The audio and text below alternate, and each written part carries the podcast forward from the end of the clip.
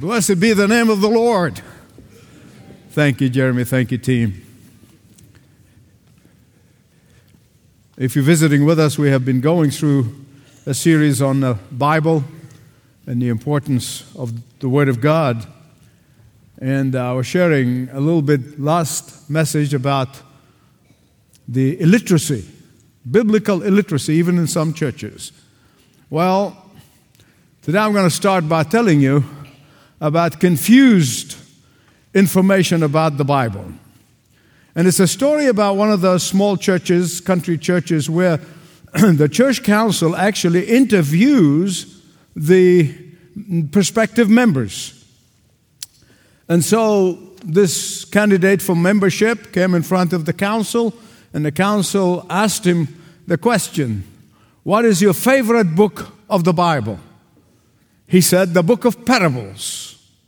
A book of parables? Yep. He said, "Tell us about it." So that's how he went about it.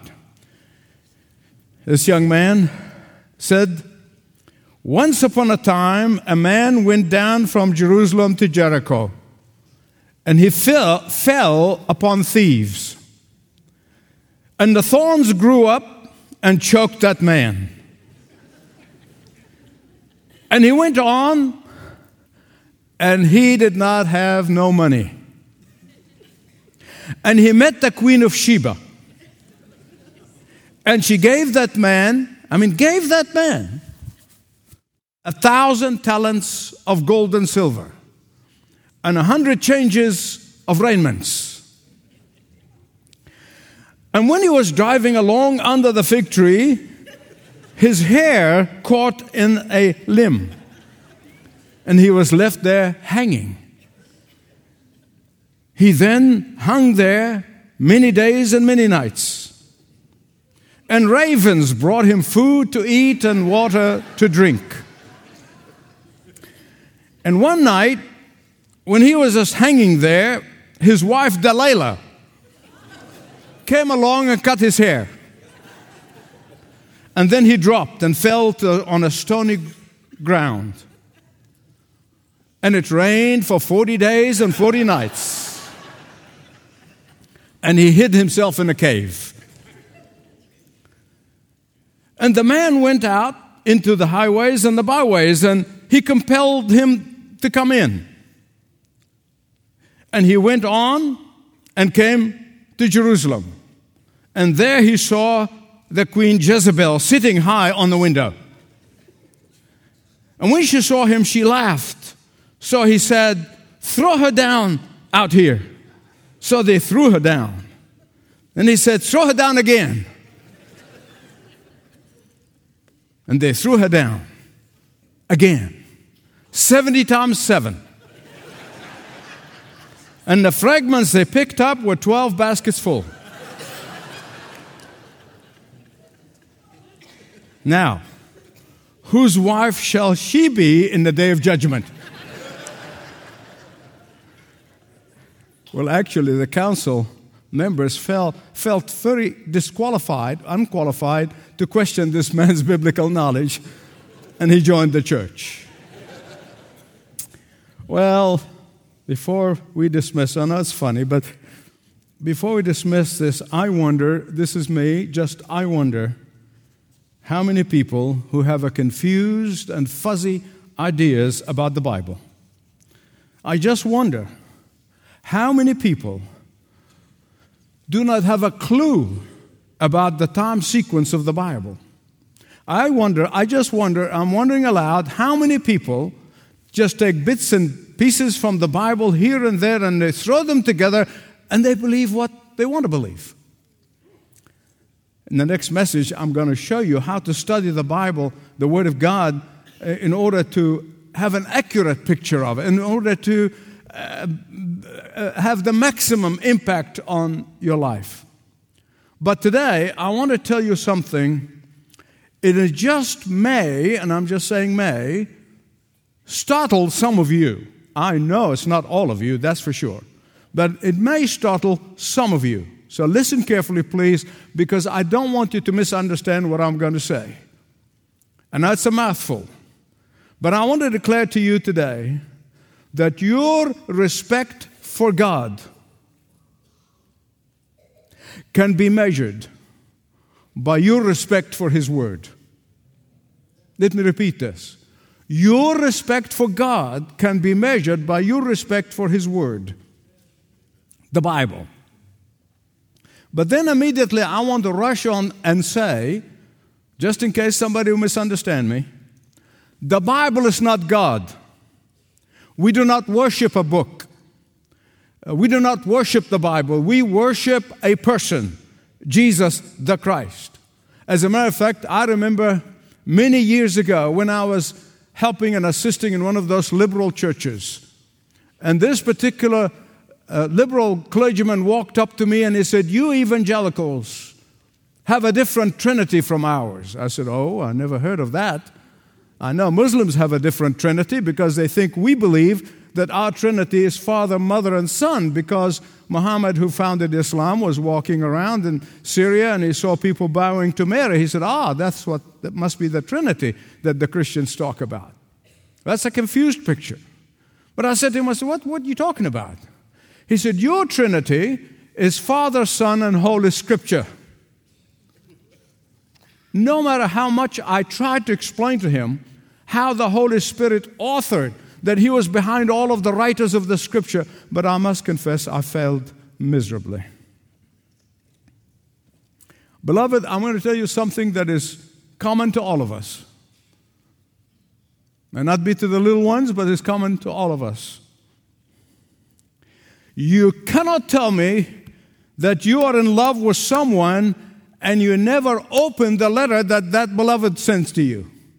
You cannot claim that you love someone, and when you receive a letter from that loved one, you leave it unopened. Why? Because an open letter means this person whom you love is speaking to you.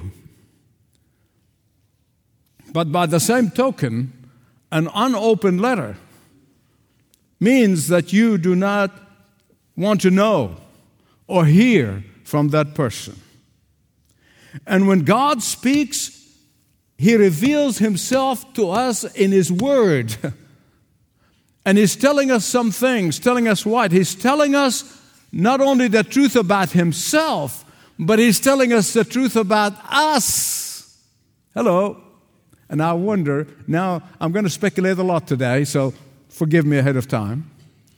I wonder, probably, is that why all statistics show that less than 18% of the Christians read the Bible on a regular basis?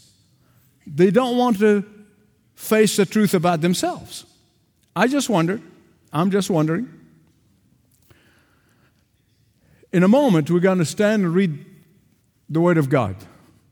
But I want you to prepare by getting it out in your iPad or iPhone or whatever it is. It's going to be on the screen. But if you don't have either one of those instruments and you want the Pew Bible in front of you, you just turn to page 1866.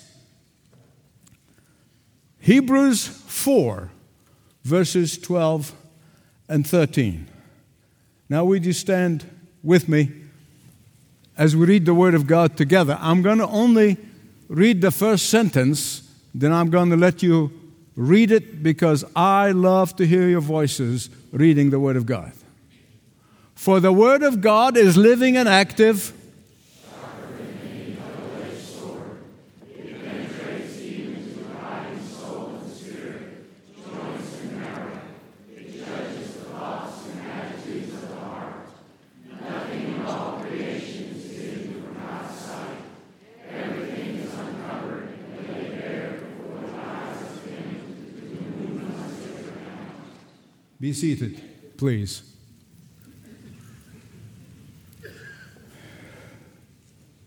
The question is this: why is the Word of God described as double-edged sword? I believe with all my heart, again, one of those things is take it or leave it, that had the Bible writers are writing today, they would have said, the Word of God is sharper than a surgeon's scalpel. I believe that. Beloved, when your body needs a surgery, the scapula is your best friend. It really is. I'm going to come back to that in a moment because it's a very important part of this passage. But the writer to the Hebrews said that the Word of God is alive. Well, what does that mean? You know, sometimes I chuckle when I hear somebody say, the Spirit of God is alive and well. I said, really? What else will He be? I never thought the Spirit of God be dead. Of course He's alive. Of course He's alive. The Word of God is alive. What does that mean? It means this, listen carefully. It means it's not merely words on paper. That these words of God have God's authority in them. That these words have God's power in them. That these words have God's strength in them. That these words have God's command in them. That these words have God's will in them. That is why it is alive. So what does it mean to be active? Listen carefully. It means that it produces results. That it bears fruit. It produces results. It can change lives. Listen to what Peter said in First Peter chapter 1, verse 23. We are born again by the Word of God, which lives and abides forever. Therefore, when the Word of God acts, God acts.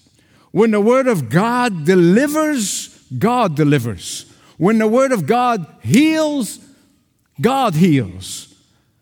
And that is why I want to come very quickly to three things that I want to share with you from those two verses. Hebrews 4, 12 and 13. As those of you who have been coming here for a long time, you know, I give you this short introduction, then I get to the sermon. By the way, those 3 points are going to be very short, so don't panic. Because what the author here, through the power of the Holy Spirit who inspired him to write, is saying that when you read and heed and obey the Word of God, three things are going to happen. You're going to find that that Word of God stretches you on the surgeon's table. And secondly, that Word of God is going to operate on you and cut out all of the things that don't belong there. And thirdly, thank God, it sews you back up and heals you completely and restores you fully. Can you say praise God? Praise God. First, the Word of God stretches you on God's operating table. Now let me speculate again. I told you I'm going to do that probably a couple of times.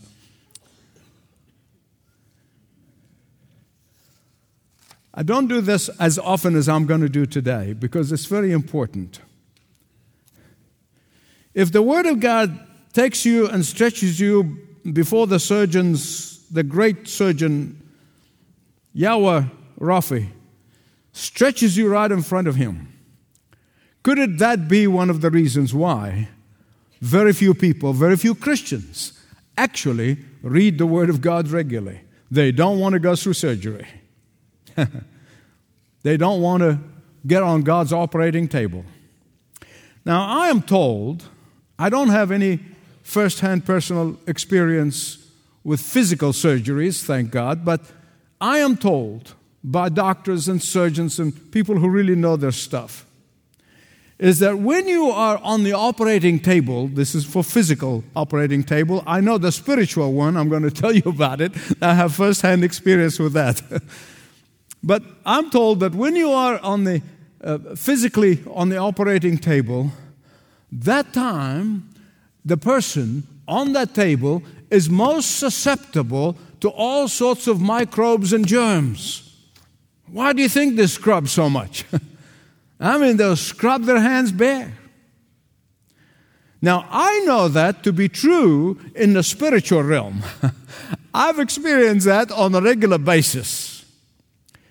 When I open the Word of God Satan and the flesh work overtime to neutralize the impact of the Word of God. Can I get an amen? Well, some of you know it. Some of you haven't gone there yet. The first thing they try to do is to keep you away from the Word of God. That's why 82%, 80 whatever it is, percentage is, don't read the Bible. That's what they try. Keep you away from the Word. If they fail to keep you away from the Word of God and you, by God's power and strength, you make a decision that you will read, heed, and obey the Word of God, if they fail to keep you away, they will distract you. Some of you know exactly what I'm talking about. I mean, all of a sudden, you think of things that you never thought about for years you needed to do. Oh, all of a sudden, you start thinking of, what needs to be done. I know I left the stove on, or, something happened. Distract you. If that does not work, what they do, they bring doubt to your mind as to the authenticity of the Word of God. They'll bring doubt in order to neutralize the impact of that Word, the power of that Word working in you. The surgery that only God's Word can accomplish is what the devil tried to keep you away from, and if he cannot keep you away from it, he neutralizes you. Why?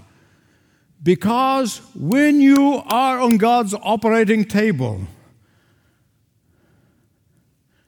it is the time when you are wide open.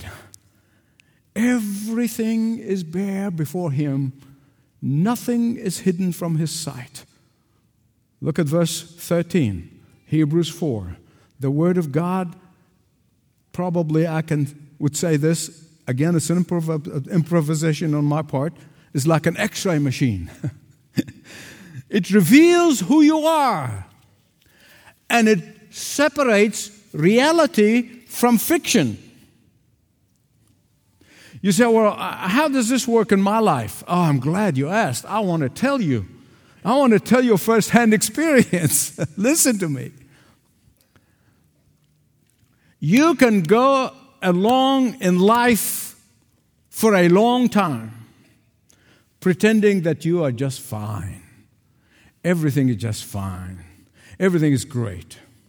You and I can go along life's highway for a long time, thinking, oh, we're healthy. I don't have anything wrong with me. I'm fine. Look at all these people. I'm just fine. I'm healthy.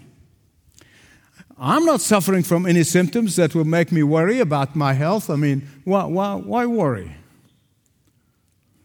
Life is just dandy for me. But when you go to the doctor and he looks at the results and looks at the X-ray and he would say, we need to operate immediately. How does this work? Well, when you compare yourself with others, somebody else who's in worse shape than you are, and say, man, I'm fine. You look at somebody who's struggling in certain areas of their lives that you don't struggle with, and you say, oh, I'm really much better than they are. Or you compare yourself with somebody who has more issues at dealing with than you do. And you say to yourself, I am super duper. I am really the best thing since sliced bread. I don't know why people say that. I just said it. I don't eat bread even. I must be God's gift to humanity. God is lucky to have me. Isn't that wonderful that He's got a wonderful person like me?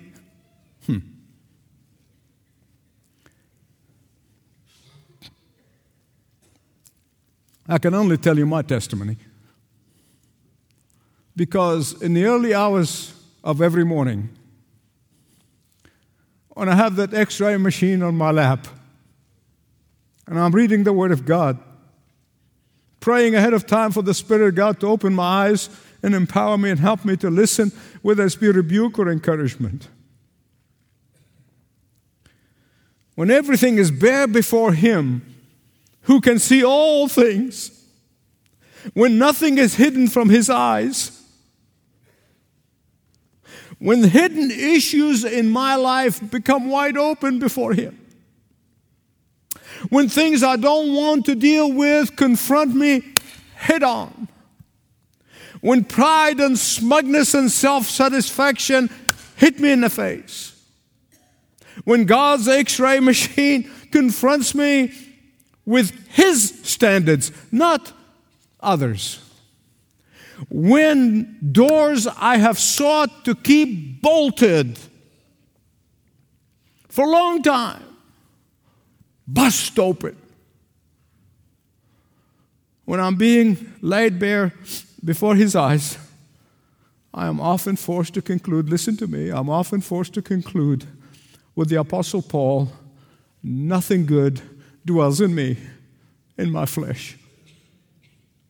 I'm forced to conclude that the only good thing about Michael Youssef is Jesus.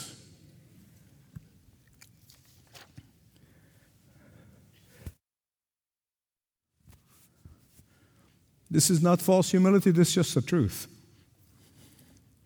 And so the Word of God stretches us on God's operating table, and that's why we don't do it. And secondly, the Word of God cuts us like a surgeon's scalpel. It cuts us where we need to be cut. And my beloved friends,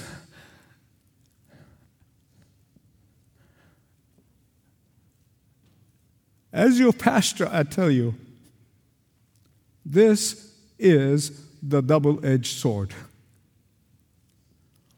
The Greek word for sharper means to cut or to dissect with precision. This is not just waving that knife everywhere. No. He pointed that scalpel on the area that needs to be pointed to. What does it mean, divide spirit and soul and marrow and joints? It doesn't mean separation. Listen carefully, please. This is very important. As a matter of fact, in the human body, joints and marrow are not in contact. So you say, how they're separated? I want you to listen carefully. Here's what it means. The Word of God cuts through to the bones. That's what it means. The Word of God penetrates so deep into the recesses of your spiritual being. And so the separation is not dividing one from the other, but it means to penetrate every single cell in your spiritual nature. It means the Word of God stops at nothing until it brings it out in the open and deals with it. Now, my precious friends, take it from me. When you're lying on the table of the great surgeon, on his operating table,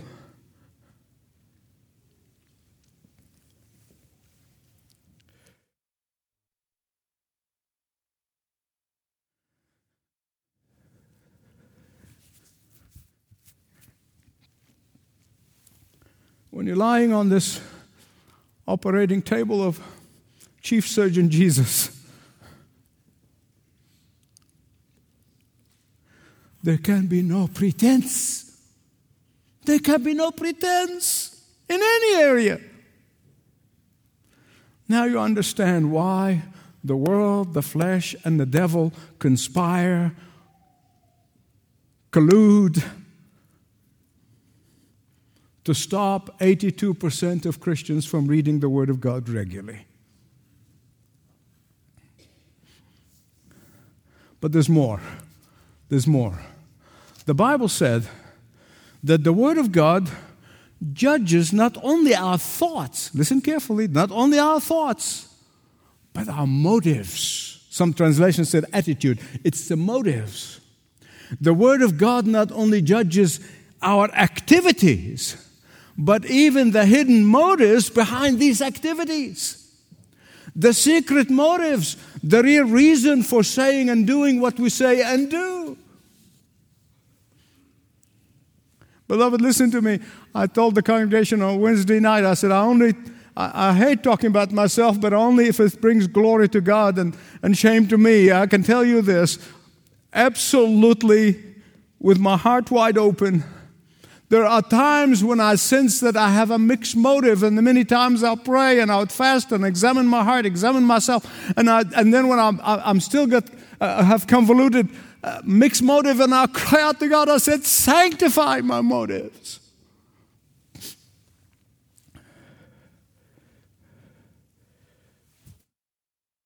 You know, there are so many lies that our culture disseminates in schools, in the media, everywhere. So many lies.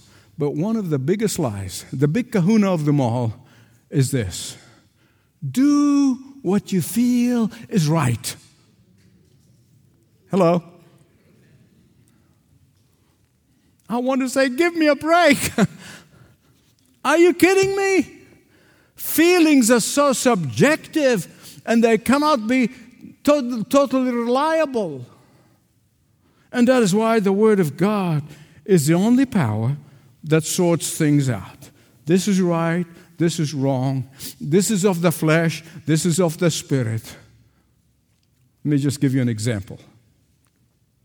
When you're driving alone in your car down the highway and someone cut in front of you,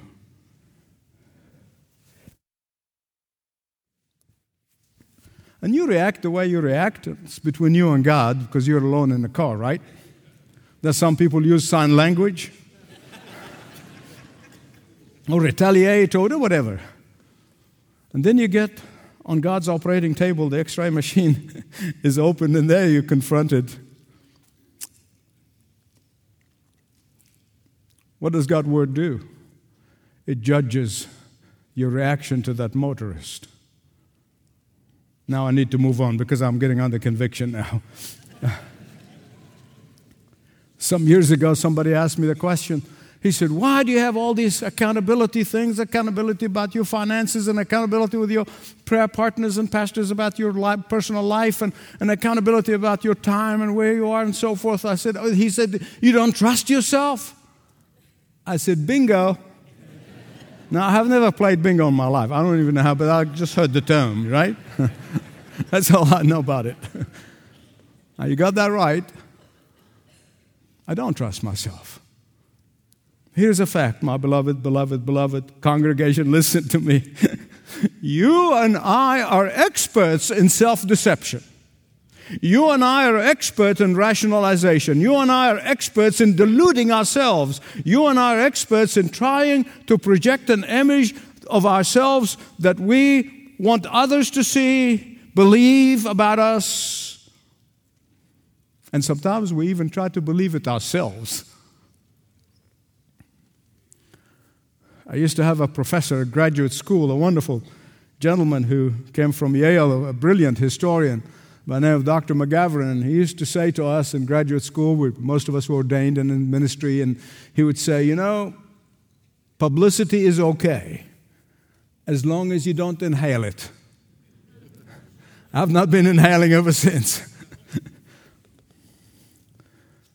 I want you to think with me. Okay, so just think with me, okay?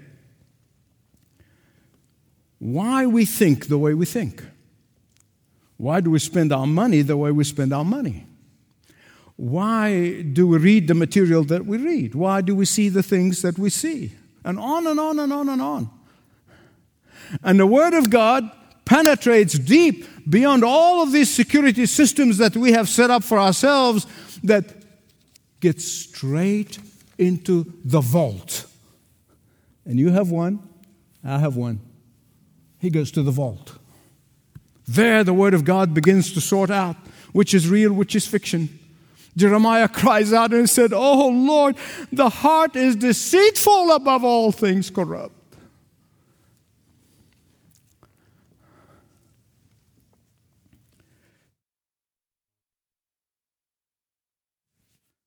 Beloved, what we cannot do, the Word of God does for us. What we cannot do, the Word of God does. So the Word of God stretches you in God's operating table. The words of God is like a surgeon's scalpel and cuts where it needs to be cut, remove what needs to be removed.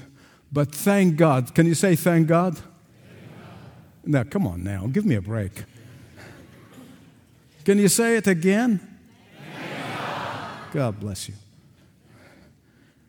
I know this is not an easy word. I know that. It's hard on me. Are you kidding? I'm made of flesh and blood, and I'm preparing this stuff.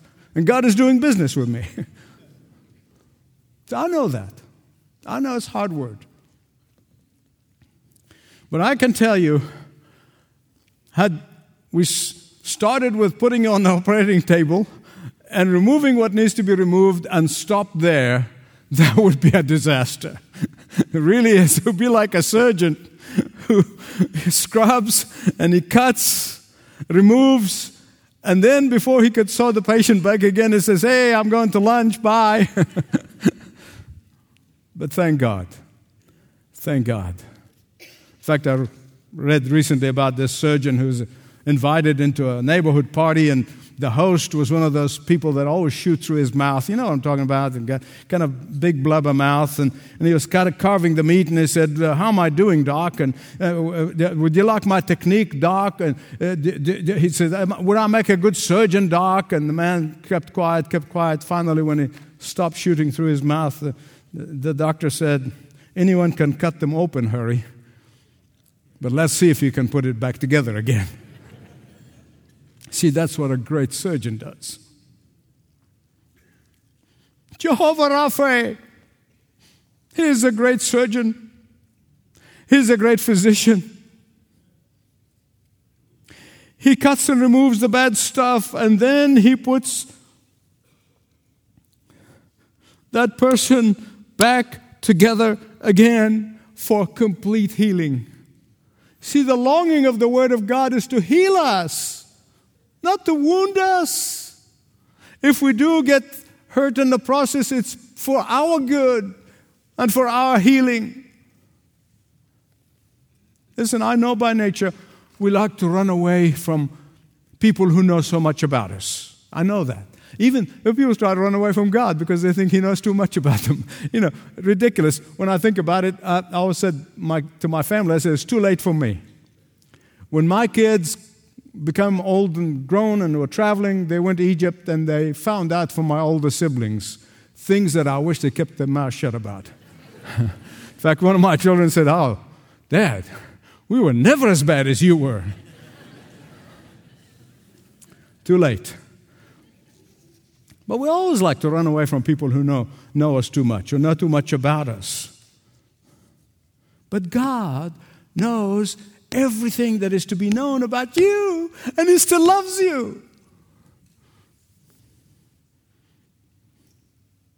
Nowhere to hide from His eye. Please hear me right. When you get to this thought